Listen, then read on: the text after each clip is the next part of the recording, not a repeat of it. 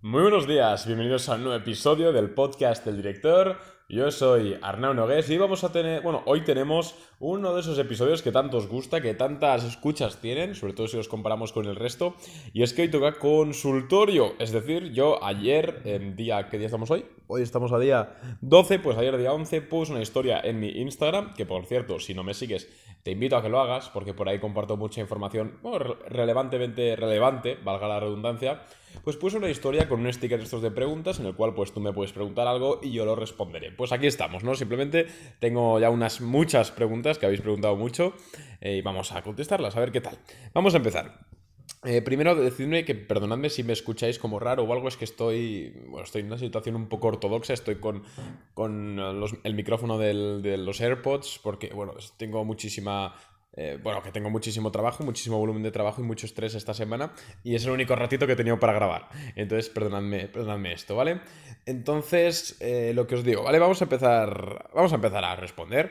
Eh, Robert190 nos pregunta, buenas, precio objetivo de TIGR, entré el viernes como tú, después, después de tu recomendación. Bueno, en TIGR nosotros entramos el jueves, creo que ya le ganamos como un 3% o un 4%, algo así, y tiene una pinta de romper muchísimo. Ahora mismo, permíteme un segundo que me meto en la aplicación de bolsa desde el móvil, a ver si no se tiene la grabación ni nada, y te busco ahora mismo el precio objetivo que tengo en TIGR. Vale, pues vale ahora mismo unos 20 dólares. El precio objetivo, 24 eh, dólares. Ese es mi precio que tengo. Ahora espérate que vuelvo a la aplicación de grabar. Vale, todo sigue grabando. todo sigue grabando, perfecto.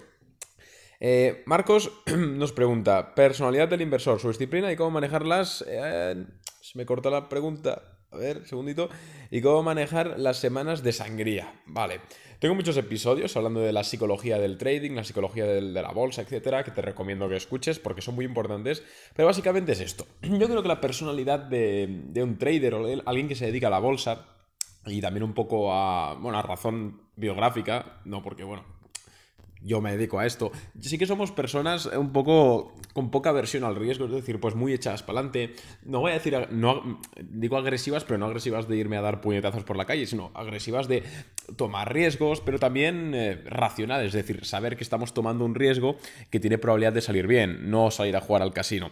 Eh, eso primero. Luego, disciplina, yo soy esto es una baza buena que tengo. Tengo muchas cosas malas, pero una de las cosas mejores a mi juicio que tengo yo es la disciplina.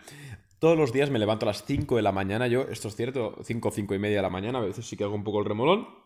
Y de 5 a 7, bueno, meriendo, medito, leo y también analizo el mercado, noticias del día anterior y oportunidades del día siguiente. Siempre hago eso. O sea que para ser inversor no necesitas ser un puto loco como yo, de levantarte a las 5 de la mañana, etc. Eh, pero sí que realmente necesitas una disciplina, unos horarios y saber qué estás haciendo, saber por qué estás haciendo cosas. Y los días de sangría, sencillamente decir que tienes que asegurarte que estás en empresas sólidas, que esas caídas no están fundamentadas y que simplemente es cuestión de tiempo de que la acción corrija la alza de nuevo. Eh, otra pregunta, ¿cómo buscar y encontrar empresas para... para poder invertir. Bueno, tengo un podcast y un vídeo hablando de esto, así que revísate el canal y revisa el... Creo que... Sí, revisa el podcast porque ahí encuentras un episodio dedicado a esto. Eh, coméntanos tu opinión sobre la multa BABA. Mira, eh, la multa BABA es creo que han sido 2,5 mil millones de dólares. Es como si a mí me ponen una multa de 20 euros, para que te hagas una idea. Eh, yo lo dije ayer por Boring Capital, si no recuerdo mal, no, no, se lo escribía, se lo escribía a, un, analista de Boring Capital, pero no lo escribí por Boring Capital. Le dije que, posiblemente Baba iría a subir, subiría en el premarket, o sea, la sesión de hoy subiría porque la multa ha sido mucho menor de la esperaba. Se esperaban 8 mil millones de dólares y al final han sido 2 mil millones, si no recuerdo mal. Así que eso, yo creo que, que bien. Y de hecho creo que ahora mismo está subiendo en el premarket un 6%, un 7%, así que muy bien. Siguiente. ¿Cómo saber cuándo vender cuando lleguemos, eh, a la, cuando lleguemos a la euforia máxima? Sigue la pregunta. Durante... Ah, vale. Perdón. ¿Cómo saber cuándo vender cuando lleguemos a la euforia máxima durante el año? Bueno, principalmente es imposible saber cuándo estamos en el, punto más alto, esto es evidente. Pero si quieres saber cómo podemos vender o estrategias que yo empleo a la hora de vender, pues tengo también, vaya por Dios, un episodio donde lo comento. Perdonadme que haga esto, pero es que hay muchas preguntas y quiero responder casi todas y pues las que ya he dedicado un episodio, permitidme la licencia de no, de no, no exprenderme.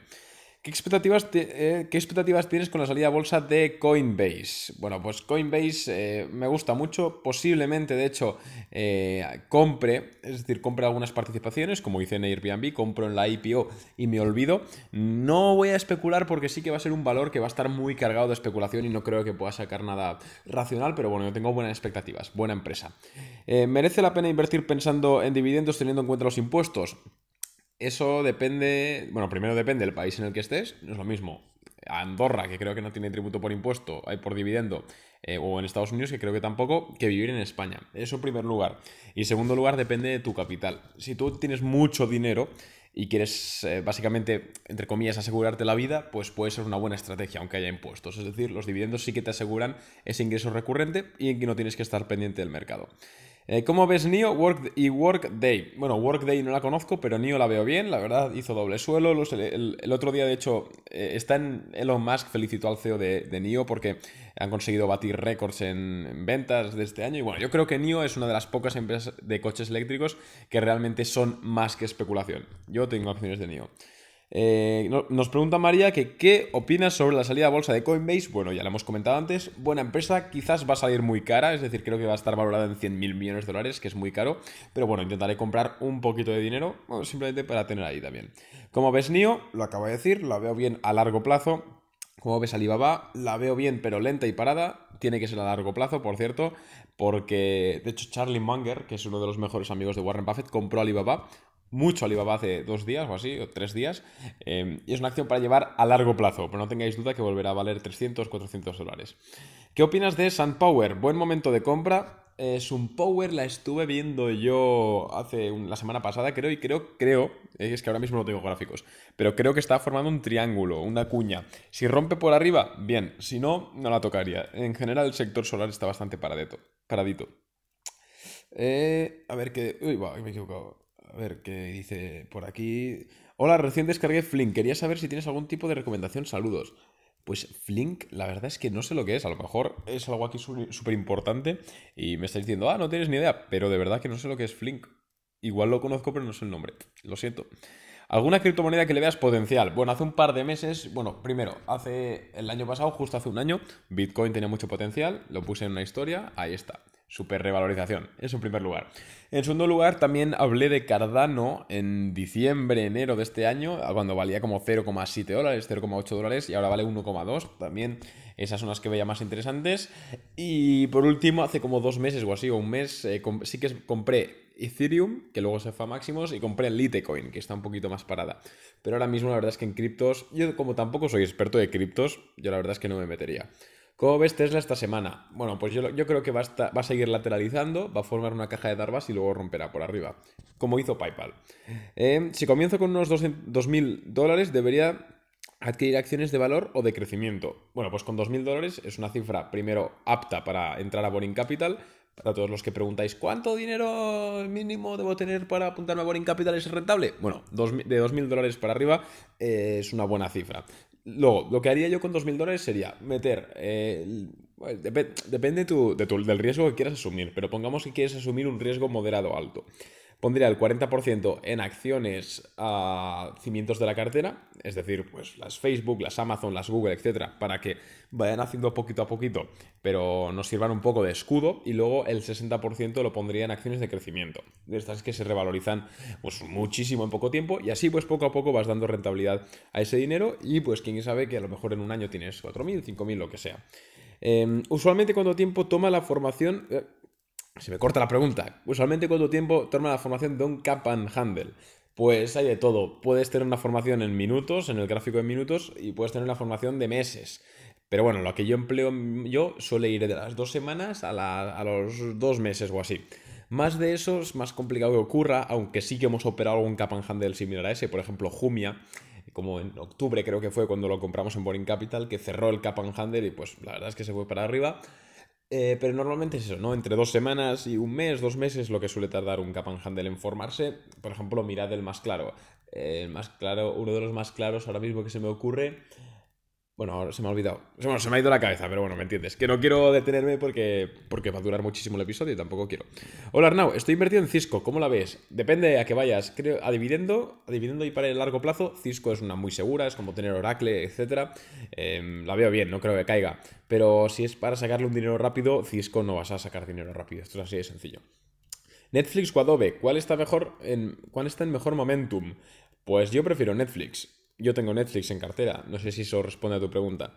¿Qué opinas de las acciones de Baba después de la multa? Ya lo he dicho, la multa muy baja. Baba es una gran empresa, Charlie Munger ha comprado y con Baba vamos a tope a largo plazo.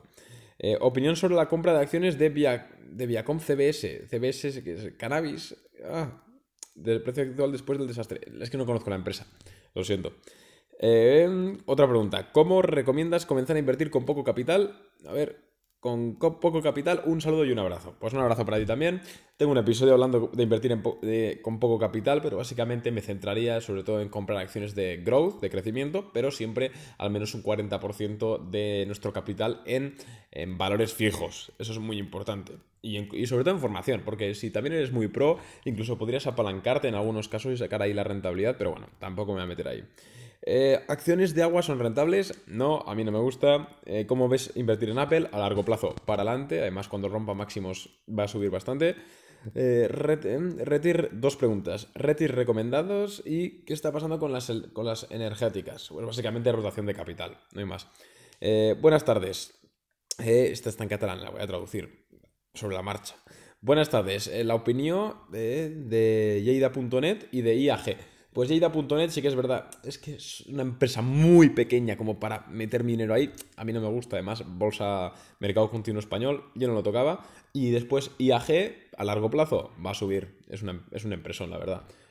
Eh, estoy en... Estoy en eh, ¿Crees que despegará el uranio? Yo de verdad de materias primas no controlo. Sí que es verdad que alguna vez sí que he hecho algún estudio, sobre todo tema cuando entramos en MP Materials, en Boring Capital, pero en líneas generales no conozco mucho sobre materias primas, así que dudo poder serte de ayuda, ya lo siento. ¿Qué hago con NIO? Aguantar, pones un stop loss por debajo de ese doble suelo que hizo hace poco y aguantar, que a medio largo plazo va a subir 99% seguro. Eh, ¿Crees que... aquí otra de Coinbase, que nos vuelve a preguntar lo mismo. A ver, ¿cómo empezar a comprar... A ver, que se me raya el móvil este. Ay. ¿Cómo empezar a comprar acciones siendo un siendo un principiante. Vale, pues lo principal es aprender. Es decir, no te pongas a comprar acciones de, yo que sé, McDonald's porque, porque sí, es decir, vas a perder dinero. Lo primero es aprender y no hace falta que compres ningún curso de 5.000 millones de dólares que venden por ahí. Eh, puedes empezar haciendo el curso gratis de Boring Capital, con eso te vas a dar una buena idea sobre cómo se opera y cómo se puede especular. Y luego pues empezaría comprando las acciones más seguras y más grandes. Podríamos hablar, de, por ejemplo, de Disney, Netflix, Google, etc.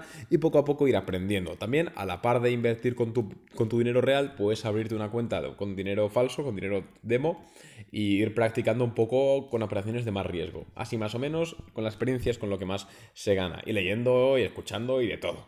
Eh, bueno, Voy a dejar de responder preguntas ya porque se nos está yendo a los 13 minutos y tampoco quiero que dure esto una hora. Muchas gracias por preguntar. Eh, nos vemos en el siguiente episodio. Un abrazo.